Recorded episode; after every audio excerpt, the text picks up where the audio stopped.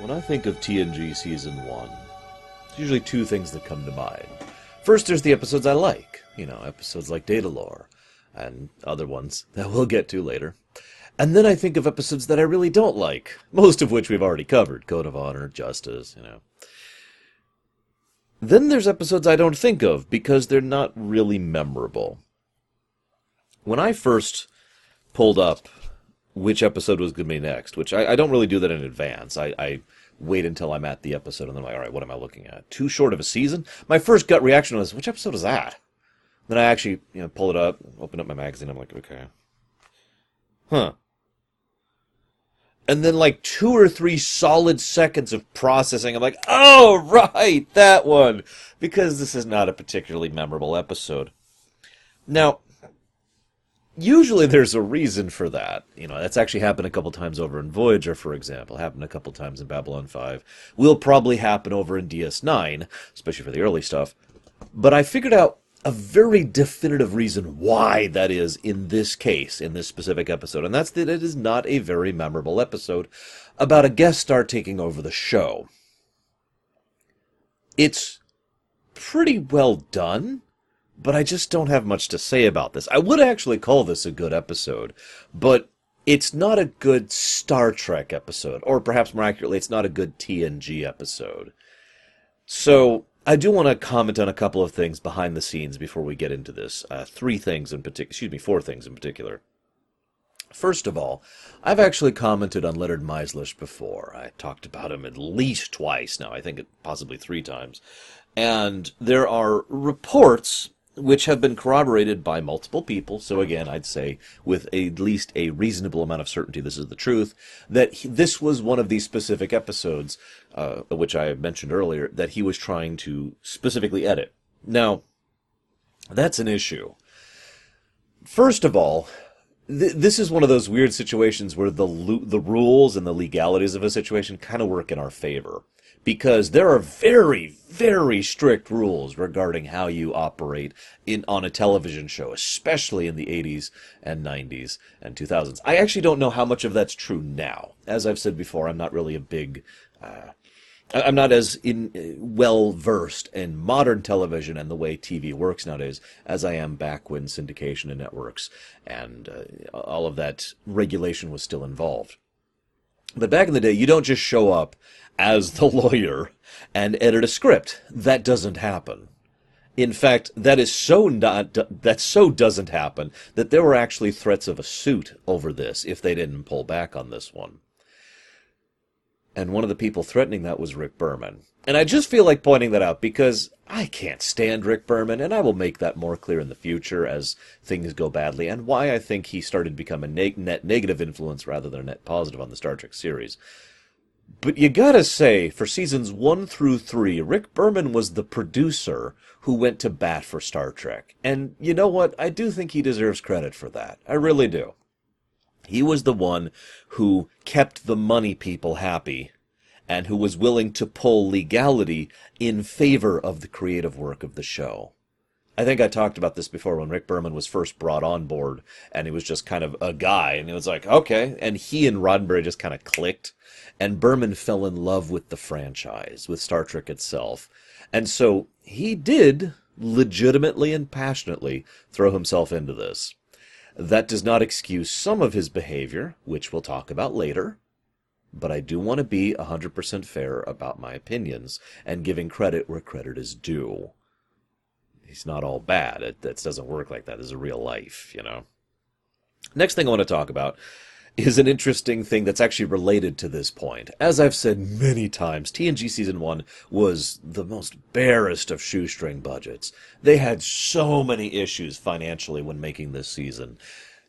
But they really wanted to have this futuristic, you know, cha- wheelchair situation thing. Now, I wasn't able to get a name, so forgive me, but apparently they subcontracted the creation of this to someone outside of Paramount's proper prop department, and so they made the thing you see in the episode. You see it like three scenes, I want to say, in the episode, and for the most part, the director just kind of, uh, who is Rob Bowman, I'll talk about in a second, just kind of tried to shoot around it. You can kind of see that in the episode. It only really features a couple of times. It only moves once in the entire episode. the whole intention, the whole purpose behind this presentation was to make it look like this big, super T N G-y futuristic chair. But the actual physical prop was apparently a colossal pain, barely moved, and was basically, it, there were issues with its stability. So if you ever watched any of the scenes where it's in, you notice he's sitting really, really carefully, and then he moves around a little bit. The, the camera kind of goes up as if it's trying to get away from the wheelchair, because the wheelchair was doing this. Not very convincing looking. In fact, it looked kind of like a fake piece of crap, which is what it was. It was also very expensive.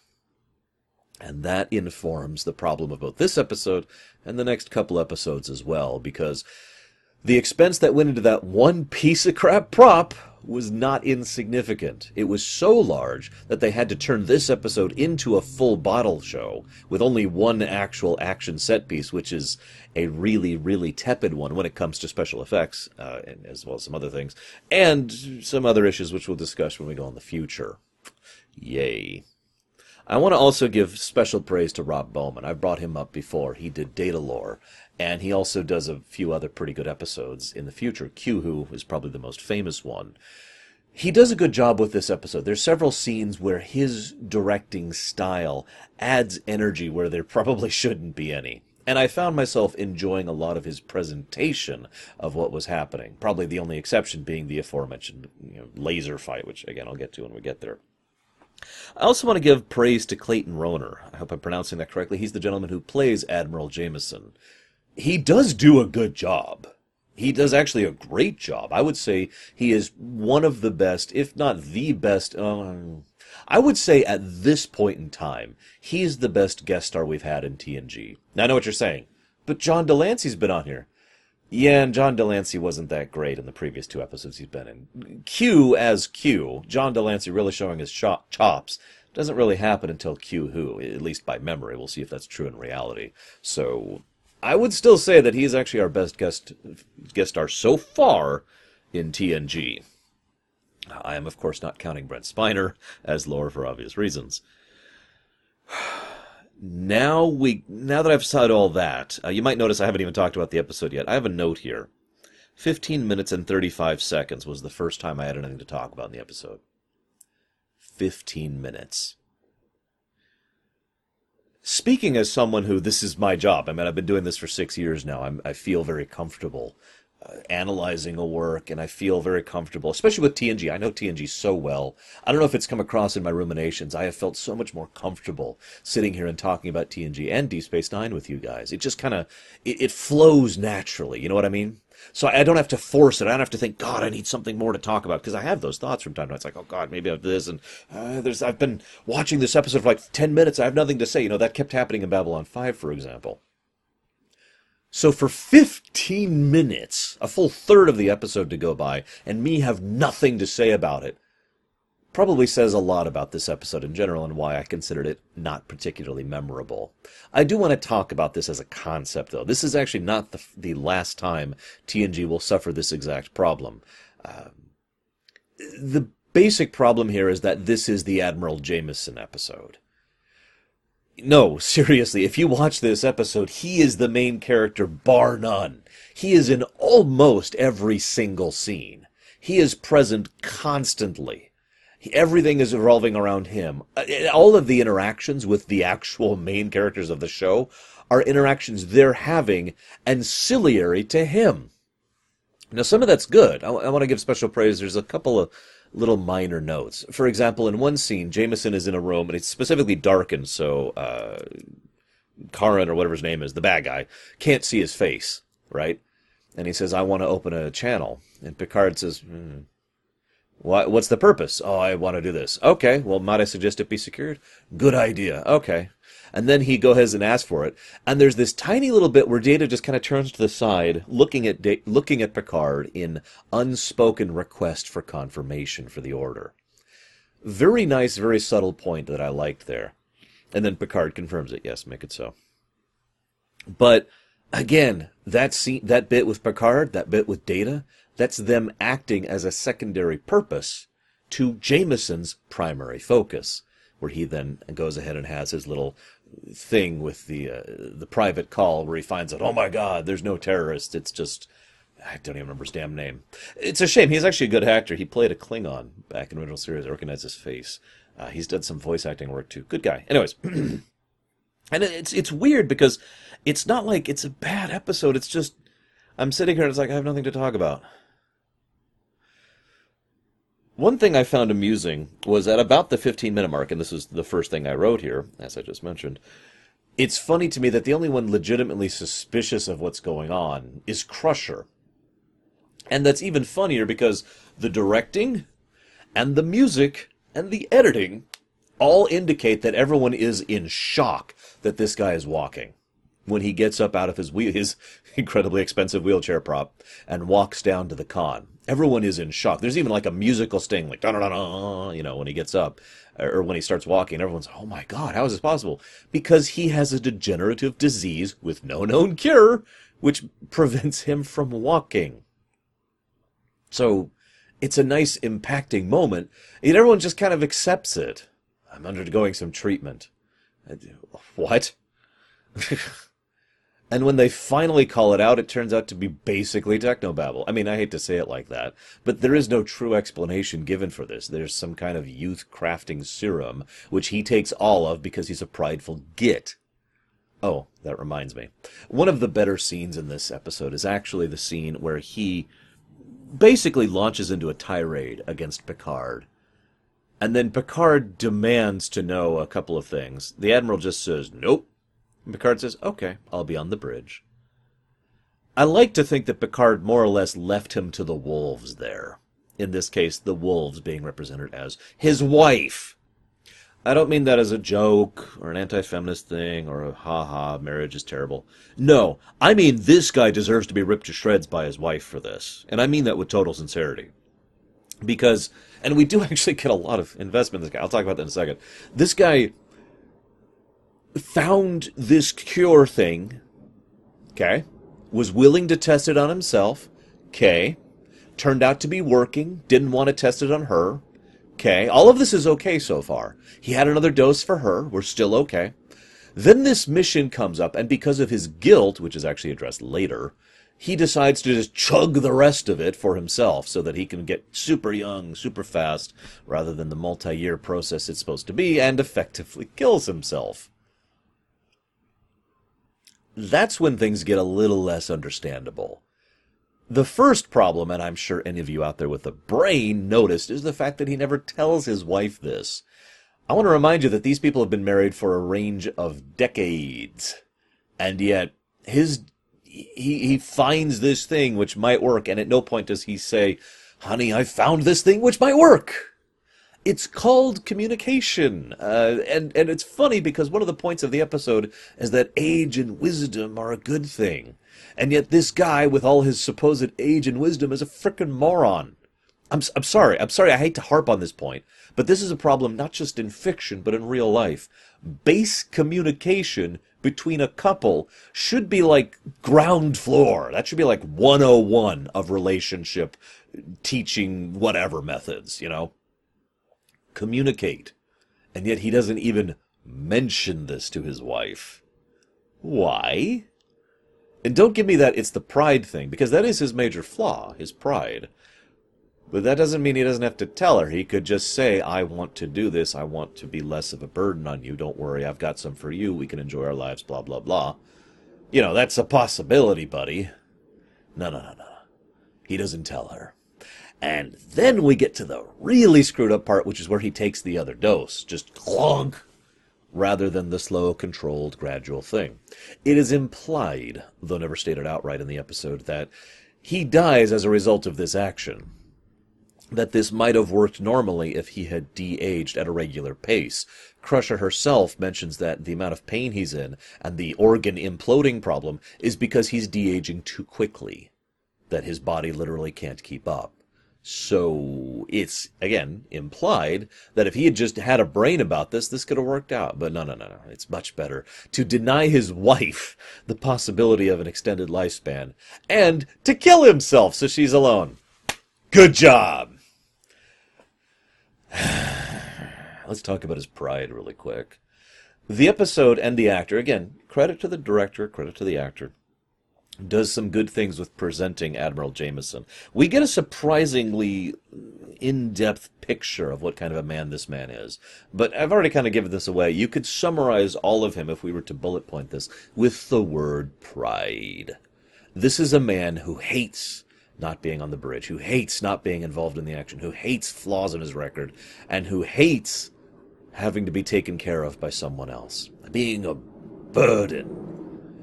Having to be this invalid that his wife has to take care of. You can see how much it bothers him. And I understand that. No, I, I really do. That would bug the crap out of me. I imagine it would bug the crap out of most people. But we also see that he takes it a little bit further than most people do. Like, he butts heads with Picard, I think, four times, I think? Three or four times throughout the course of the episode over who's in command, who's in charge. It bam, bam, bam, just keeps happening. And then every time he is on the bridge and takes a con, he either slips up a little bit verbally, or his body language, especially when he gets younger, is so clearly, I'm the one in charge here.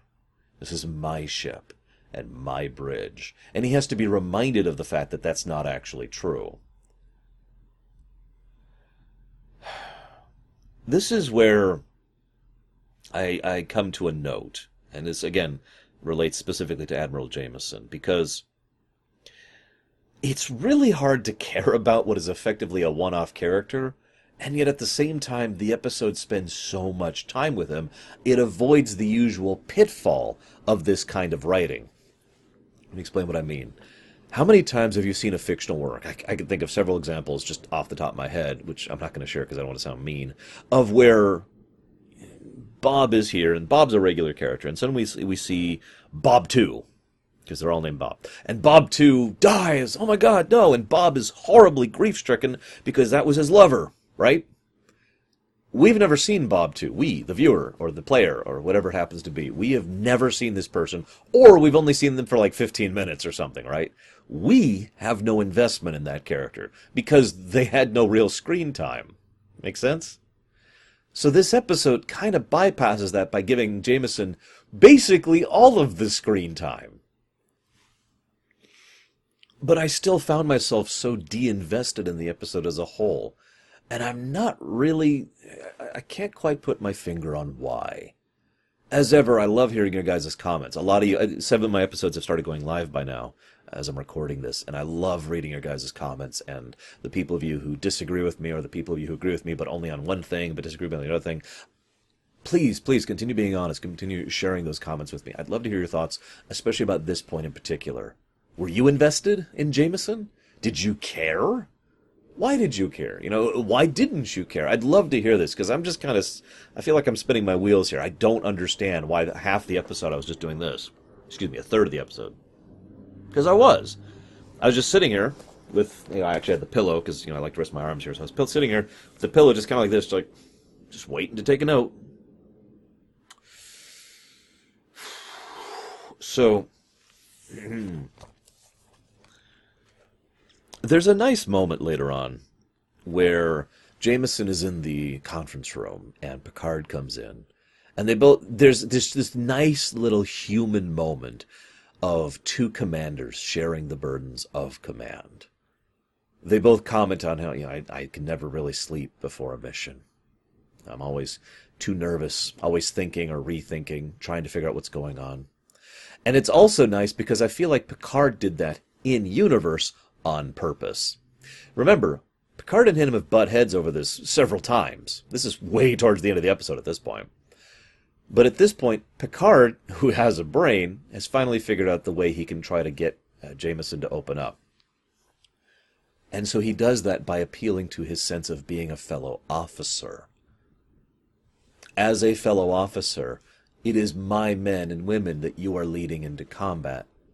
Tell me what's going on. I have a right to know. And that's when Jameson acquiesces, and we find out the truth about the interesting deal he did. It's a great human moment. Then we find out the actual deal that Jameson did. Hmm, this is interesting in its own right, because what happens is Jameson demanded weapons for hostages. Cough, cough, Contra, cough, cough. Remember, this is the late eighties. The whole Contra sc- scandal was actually still pretty fresh in people's memories. Uh, we'll see that again when we get to conspiracy. So, you know, looking at this situation, it's like, hmm, that's a, a tricky situation. There's a lot that can be said morally, ethically, and from a command perspective and from a long-term governmental, uh, ethical and political perspective when it comes to weapons for hostages. What I find even more intriguing about that is that Jameson decided to go ahead and say yes, and then also armed the other side. Now, he claimed that his intent was to basically deliberately provoke a quick, bloody war and then walk out. As we find out, it was four decades of civil war. And they don't really say too much about this, but it is implied that Jameson himself was a very unpopular figure on this world. Remember, there were people who were specifically shown up. Veterans.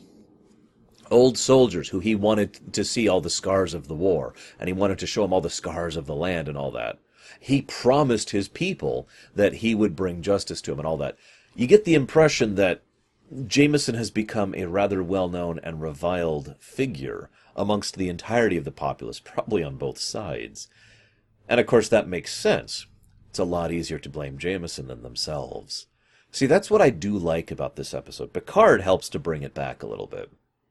The episode, up until Picard's speech, because you got to have the Picard speech, tries to make it out that Jameson is the bad guy, and I forget his name, you know, the hostage taker, is the sympathetic villain, you know, basically the one, the victim of, involved in this. It is Picard who slams down and says, "No! That's not how that works. You fought a war for forty years. You could have tried peace. You could have tried whatever." And the guy's only response to that is, if he'd just given us weapons, we would have crushed the enemy. Uh-huh. And I think that's probably one of the only subtle, complicated points this episode has that I really enjoy. The idea is not that Jameson is the bad guy or whether or not what he did is right or wrong. That's almost secondary, ironically enough. It's about what we do with the tools that we are given, making the wrong choices and paying for that. This man and his army and his command staff fought a civil war for longer than I've been alive. And they chose to do that. They had those tools, they had those weapons. The scale of war had been brought up as a consequence. And at no time did peace or cooperation or an armistice occur to them. It was just war. Jameson is the same way. He was given a tool that could have led to something great, that he could have taken and tried to make something better out of. And he decided to, in his short-sightedness, or his foolishness, or whatever you want to call it, he decided to chug it. He dies for that mistake. And his wife is denied whatever benefits might have come from that, assuming it ever worked to begin with. That is, of course, speculation. It's possible that it would have never worked, and it would have always killed him.